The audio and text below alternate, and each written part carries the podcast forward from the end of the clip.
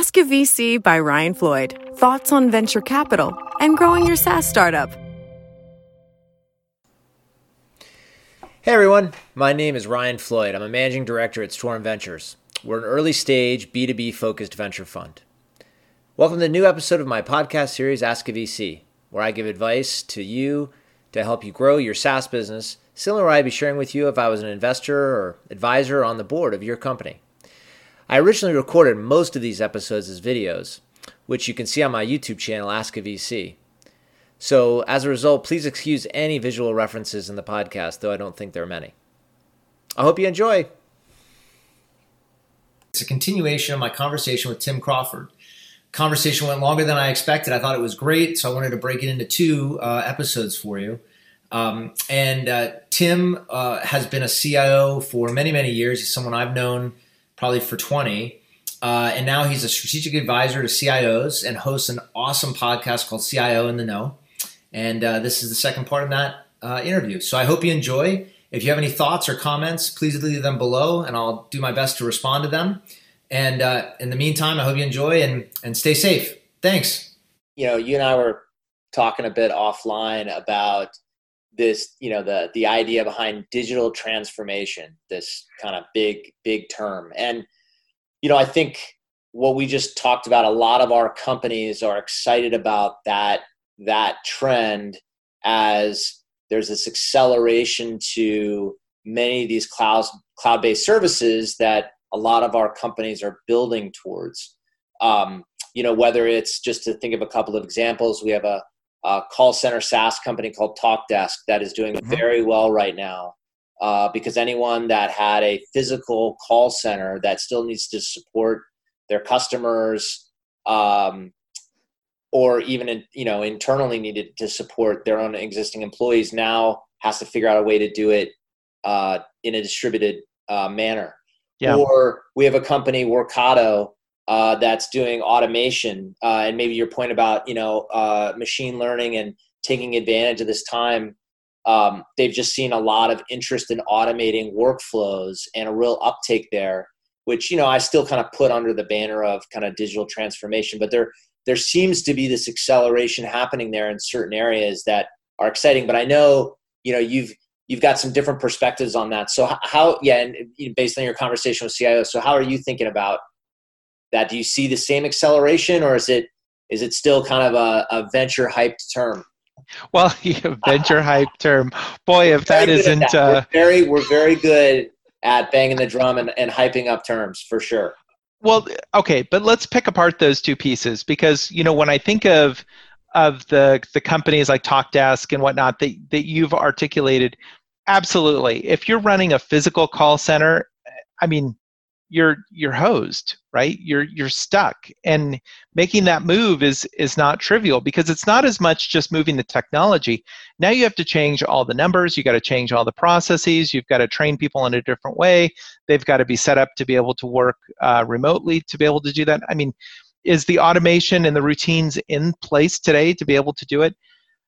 All of the examples that you used are great examples of where companies are moving to they're finding ways to automate, finding ways to use technology in a meaningful way to either augment what humans were doing or in some cases replacing them so they can redeploy those humans into more valuable roles. I mean, let's be let let's be honest about this. I'm not suggesting that technology replaces humans and we start turning into some science fiction story. That's not what this is about. Right. This is about leveraging technology to be able to do things that we could never do before. That's right. Right. That's what, so, I, I, totally agree with you. That I think people get confused about that, and and it's the scary boogeyman of automation. But but in reality, the productivity and the capability that it introduced is introduces rather is um is it, you know it just that that's what's interesting. I mean, people aren't generally good, for example, at looking at patterns in data. That's just we're not. Yeah. We're just yeah. We're not, we're not built for that, right? Right. But right. but with the help of machines, all of a sudden we're very good at that. Yes. Yeah. And and also to that point in data, we as humans can only consume so much data even visually, right? It's easier to visualize data than it is to see numbers on a page. But when you're talking about the kinds of data and the volume of data and, and just the the variability of data that we have to have to get our arms around to make business decisions, that's getting so complicated that forget about the the technology seeing things that we can't see as humans. We just can't scale to that level. We've passed that point. And so technology has to step in for us just to maintain right. but i that doesn't that doesn't conflict with your point around using technology to identify opportunities that we wouldn't otherwise see as humans. And so all of those points are correct. The thing i wanted to separate was between those types of companies and making those kinds of moves i absolutely agree. And in fact the companies that and cios that i engage with right left and center. They're all looking for automation opportunities. They're looking for ml ai cloud. But it's not technology for tech's sake. And this is where i shift gears to talk about digital transformation. Digital transformation the problem why it was dead on arrival. And i'm going to be really provocative but this is how it's playing out. Digital transformation is dead and the reason why digital transformation is dead and it was dead on arrival was because it was tech for tech's sake. There was too much too much focus on hey, do put this technology in, it'll make you faster. It'll make you more agile. Okay, if you go to a CEO and say, "Great, so we're going to spend 5 million dollars and we're going to be more agile." What's the CEO of the company going to say? What does that mean? Right. So does that mean I'm going to increase revenue by 10%? Does it mean I'm going to I mean what does that mean in business metrics? Not IT metrics, business metrics. And this plays into what you're saying earlier about, you know, the CIO is really about business transformation. It's not exactly. it's not just a technical conversation. So That's right. I, I mean, I would agree with you on that definition of just, you know, tech for tech's sake. Yeah, that's a tough pitch. But this is but unfortunately, Ryan, this is exactly what was playing out was that folks were sold on the idea. And again, go back to what I was saying traditional CIO versus transformational. Traditional is focused on technology.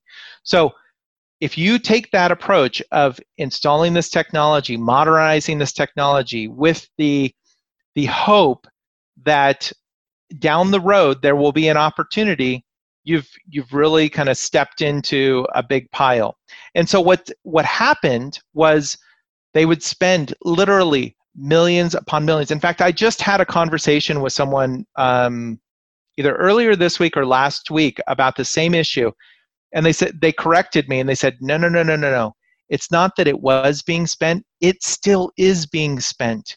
Mm. There's there are millions still being spent today with no hope or prayer of a solid business outcome. What, what's and, the thinking? Is it just thinking it's like sunk cost? It's like it's like we're in well, for no, the th- pound or what? So so they thought that that this would be good for us, but the problem is now you get to this point. So now we're into the virus crisis. We're into the economic crisis.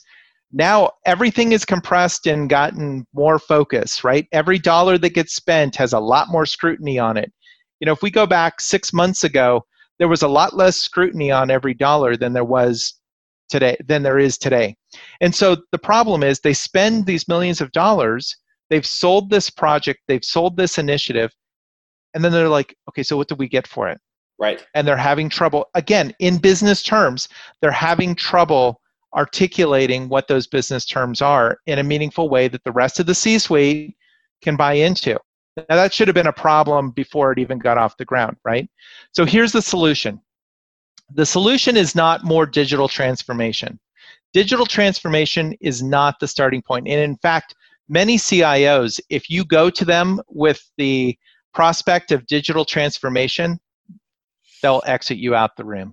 Uh, seriously, because right, they know that it's it's focused on the tech and they're not interested in the tech in the tech. They're interested in the business outcomes. Business value, 100%. if you focus on the business value and again business value is not agile. It's not you know flexibility. You've got to turn this into a, a demonstrable real business outcome that aligns with the objectives of the executive team and the company. If you can tie yourself to that outcome and say look we're going to increase your revenue by 10% And here are the couple of dots to be able to get there. I don't mean 20 dots. If you're doing 20 dots, forget about it. But if you can connect within a couple of dots and show how your solution is going to contribute to that, great. You're in a good place to be. But yeah. if you're starting here and saying, hey, we got this great technology, it's really cool. You know, in fact, I was just having a conversation with someone the other day, and they were explaining to me that it's not just about cool technology anymore. It's about having a purpose. And I think this is, I think it was a really interesting perspective because this is the kind of thing where you have to step back and say, again, go back to the relationship versus the transaction. What's more important, the relationship? Well, what's important to me as a CIO from the relationship? That you're going to help me meet some business objectives. Yep. Now, I'm not going to tell you what those business objectives are. You've got to do your homework. But it's not it's not that hard to figure that out for any given industry. It really isn't. No, yeah, no, you're right. I, I think yeah, I mean focusing on that business value and and and and uh, avoiding just pure tech pitches. Um, yeah, that's that's good good advice that you know I think everyone should never take for granted. Um, yeah, uh, it's it's great. Well, so maybe just you know moving on to a different question. Um, you and I both live in California, and it does feel a bit like the public officials here might keep us sheltering in place to September. But I do think they're going to get some pressure on them as the rest of the country starts to loosen up restrictions. Um, and we're all starting to contemplate now what that's going to mean and back to work, kind of uh, back to something, something different. How how are you and others kind of CIOs thinking about that whole back to work kind of next phase, I guess? Because there does seem to be some things like telemedicine that seem to work pretty well for a lot of people, not perfect. And then there's some other things, in my opinion, like uh, distance learning for primary uh, kids that is pretty tough to execute. Yep. Um, uh, that just distance learning doesn't, you know, adapt really well for that age group. Yeah, uh, kindergartner in front of a screen. Yeah, doesn't happen. Well, you can put them in front of the screen. I just don't know if they're necessarily going to be lear- learning a lot. So, right. What, you know, in a business context, I mean, we're thinking about this our, ourselves for for Storm, yeah. what that means you know, I can't, I, you know, it's hard for me to see in this next phase. We're going to be meeting with entrepreneurs face to face in our office. I mean, we'll, we'll see. We're, um, we're taking it, you know, this is May 8th today. Could be very different next week, you know, obviously next month. How are you and other CIOs thinking about the whole back to work and what that's going to look like? Yeah, most most organizations, most enterprises have a team of folks that are collaborating to work on that, and the CIO is part of that equation because you have a, a couple of different dynamics. You know, you're right. You know, in California we have um, we have kind of an interesting situation, and you're in Northern California. I'm in Southern California. Um, here, where I am, I'm literally just a couple miles from some of the most beautiful beaches in the country and they're still um, closed, right? It's you know i usually have my zoom background is one of the picture from the beach uh, just down the road from us. Yeah. but um, the my point is there's going to be a lot of pressure by organizations to try and get people back to work if anything from an economic standpoint right? So how do you keep that balance of health and, and economy? You know keep people safe but at the same time get the wheels of economy uh, working again. I mean, do you think do you think CIOs in general take the approach? You know, Google's made the announcement that you know they'll encourage people to work from home through the balance of the year. Facebook made that announcement this week. Do you think other CIOs are sort of saying, "Hey, this work from home thing, we can sort of make it work for those industries yeah. have workers that are capable of doing that?" Obviously, that's not everybody. Are they going to embrace remote work more? I mean, I mean, just to digress for a second, it, you know, we have a number of companies that are fully distributed in Storm's portfolio. So that is to say, they do not have an office at all, really. Um, they have mailing address and so forth, but but it's a fully distributed team. Yep. Um, and I think there's been a lot of resistance by bigger companies to that culture and how to make that work. And one of the questions we wonder about is going forward are many you know more are gonna people are gonna really embrace embrace uh, you know that remote work and being fully distributed and understanding now having had run the experiment themselves that it actually can work. So i think in the long term no.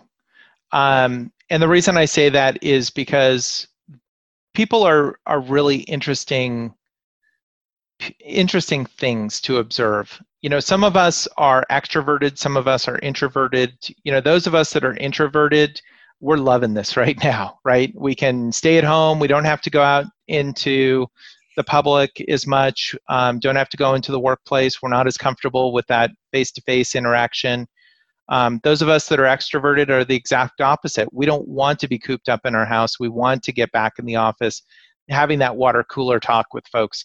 And we don't let's face it you and I might have a good video conference meeting this way, but it doesn't solve all of the different interactions and communications that we would have if we were in the same office together. Yes. So we're we're missing something here along the way, and we have to remember that.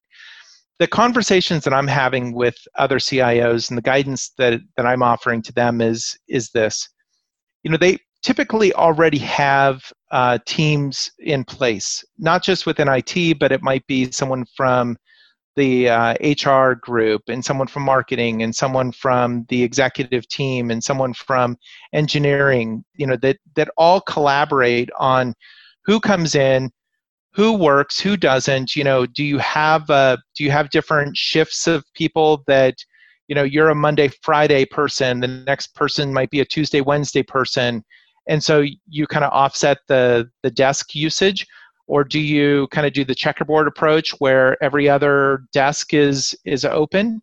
Um, it's not it's not easy. We're not we're not really geared up for this. And is that a temporary thing? And then eventually a year from now after vaccine and herd immunity really kind of kicks in we go back to everybody kind of scrunched together. Um, these are all fine questions that there are no good answers to. And so just like an earlier comment I made, it's all across the map in terms of what the plans are. I just read a story uh, just recently that CEOs are pushing to get their teams back in the office because they don't want people working from home. Yes, they were able to work from home, but they don't want people working from home. So if there's a company that has a strong office work culture, I fully expect as soon as possible those folks will be back in the office. On the other extreme, one CIO told me that um, that they are they typically had people working in the office and they really tried to get people into offices. But after this great experiment they fully realized that those folks don't need to be in the office and they're giving them the option to work remote. To the extent that there was some the example the CIO had mentioned was they had someone who was just about to start and coming from another country into the US to start a new role. Right. And when this kind of stay at home hit, they're like, maybe you don't need to. And so since then, they've decided, you know what? People can work from home. We're good with that. You don't have to come into the office. But I think it'll equalize over time. The challenge here, Ryan, is again, going back to what I was saying about herd immunity, vaccine, until you get stability around the virus crisis, you will not have stability in how we function and the economic crisis and beyond that, the social well, impact. Yeah, no, you're you are you're. I mean, I agree with that completely. The uncertainty, as we were just talking about, is you know, it. it I've been amazed at how many smart people can articulate diametrically opposing views uh, in terms of what's going to happen. So maybe maybe on that note, like what you know what is your crystal ball sort of thinking? Is it is it is it quick? Is it uh, is it protracted? How are you thinking about it just based on your interactions with cios and your your vantage point? Well again it goes back to the virus is ultimate coronavirus covid-19 that's ultimately what's going to underpin a lot of this. So until we and testing too and I don't make th- I don't mean to make this into a health conversation per se, but at the end of the day, if you look at the economic indicators leading into the virus crisis and, and now economic crisis, they were all really positive across the board. everything from unemployment numbers to economic growth, GDP, everything was looking really, really good for us. None of that has necessarily changed. What changed was this stinking virus came into our lives. Yep. And so until we get clarity around where it is and where it isn't and start to create some form of stability, and I don't just to be clear, I'm not talking about things like immunity passports or anything like that. I'm talking about some degree of certainty around knowing how many people have this already. I mean, if you look at a recent Stanford study in Santa Clara County, what was it, 50 to 85 times the number of people Yes. have had it than they originally thought? It was That's huge. Yeah, it was mind-boggling, and and I think to that point, you know, really understanding what that means, Right. uh, right? Yeah, So if we if we understand the virus better in terms of widespread testing, and even today, testing is available as long as you have symptoms. You can get antibody testing, but then there's questions about the tests and are they accurate and does the FDA approve them? We got to get rid of all this kind of uncertainty to get a foundation of stability. We need leadership, we need stability and understanding where we go with this with the health crisis. Once we have that, then we can start to talk about where we build stability in the economic piece once we have that once we have that virus kind of foundation built whether it's testing whether it's herd immunity whether it's vaccine now i would expect to see the economy start to ramp back up right. and if we can get that if we can get the virus uncertainty out of the picture as quickly as possible as quick as we can get that out the quicker the economic piece will come back but as long as that sticks around expect a nice slow kind of flying into some form of of new reality that we live in yeah, it's going to be bumpy. Yeah, it will be I- well, I think I respect that because I think it is it is impossible to predict right now. And you know, you look at things like the stock market is done so well, but what does that really mean? And I remember past to past uh, you know economic downturns when it felt so bad when we were inside it. It was probably felt worse than it actually was. Yep. I mean, it's just, but it's just, I mean, but the reality is, we, you know, nobody really knows. And we'll just take it, you know, let's just take it a day at a time. But What- the diff- but the Yeah. difference there, Ryan, just real briefly, the difference is with the past downturns, whether it was the dot com crash, the economic downturn in 2008, 2009, there were underlying uh, fiscal issues, financial issues that that drove those downturns. We don't necessarily have those this, t- this time around. One Well- problem we do have Right. one problem we do have, and we just saw it today with the unemployment numbers that came out today, is Yes. we've got numbers that that are headed straight toward what we saw in the Great Depression. And God forbid, do we head all the way there? Hopefully, we won't. But that's what we need to be concerned about: is how do we keep a balance between the impact of the virus crisis and the impact economically, and and find some happy norm. But I'm glad that's not my decision to make. well, like you said, the virus probably determines the timeline. So, It does. um, well, what, so what are you doing to stay, to stay sane? What I'm just maybe ending on a personal note here. Uh, what, what do you, what do you, what do you do? You, I guess you can't take walks on the beach. Unfortunately, hopefully in the next week or two, that'll, that'll be a possibility. But what, what, what are you doing? Yeah, they're ta- they are talking about uh, opening up the beaches for being able to go for a walk, but no sitting, no congregating on the beach. Um, it, it's funny because you probably can't hear it, but outside my office window, my wife and a friend of hers, they're sitting in lawn chairs, social distancing in our driveway, um, you know, having a cocktail. And and so, I think the important thing is you've got to find ways to still stay healthy underlying you got to stay healthy and that health is not just physical health it's mental health too Yes. And so exactly. yeah. No, I think the mental health key is key uh, in all of this just because of the routines we're all in right now. Absolutely. And so a good example of this is definitely remember that there are weekends. You know make sure that you're giving yourself a break. Go get a glass of water. Even though you're in your house and you might only be a few steps between your bed that you sleep in and the desk you work at find ways to create separation such that you go for a walk in your neighborhood or down the street or in your backyard if you have one or if you just have a patio step out onto the patio and look around one of the things that um, that we've done i'll give you two examples weekend before last, it was warm here in LA, and so we spent the whole weekend by the pool. We we barbecued. We had music playing. We sat in the lounge chairs, just like we're sitting at a resort on vacation. Um, the second example, and we were just talking about this at dinner, and that's one thing you probably you probably experienced this too.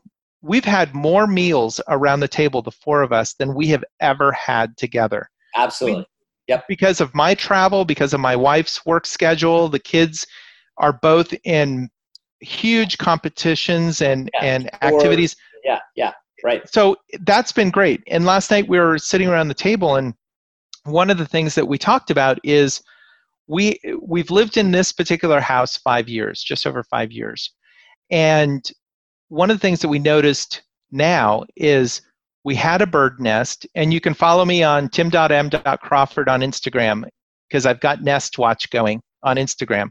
But we had a bird's nest. Unfortunately, the first nest got trampled, which is a whole story in itself. We now have a second bird's nest that we're tracking, and we just discovered last night we have a hummingbird nest in one of the trees. Nice. The conversation we were having last night was these were probably there all along right. every year, but because stopped. we are just running with scissors, you know, a million miles a minute, we never stop to look around. Yeah. And so to me, that's where you need to step back, take inventory of what you have personally, not just professionally, personally, emotionally, look around, stop, literally smell the roses.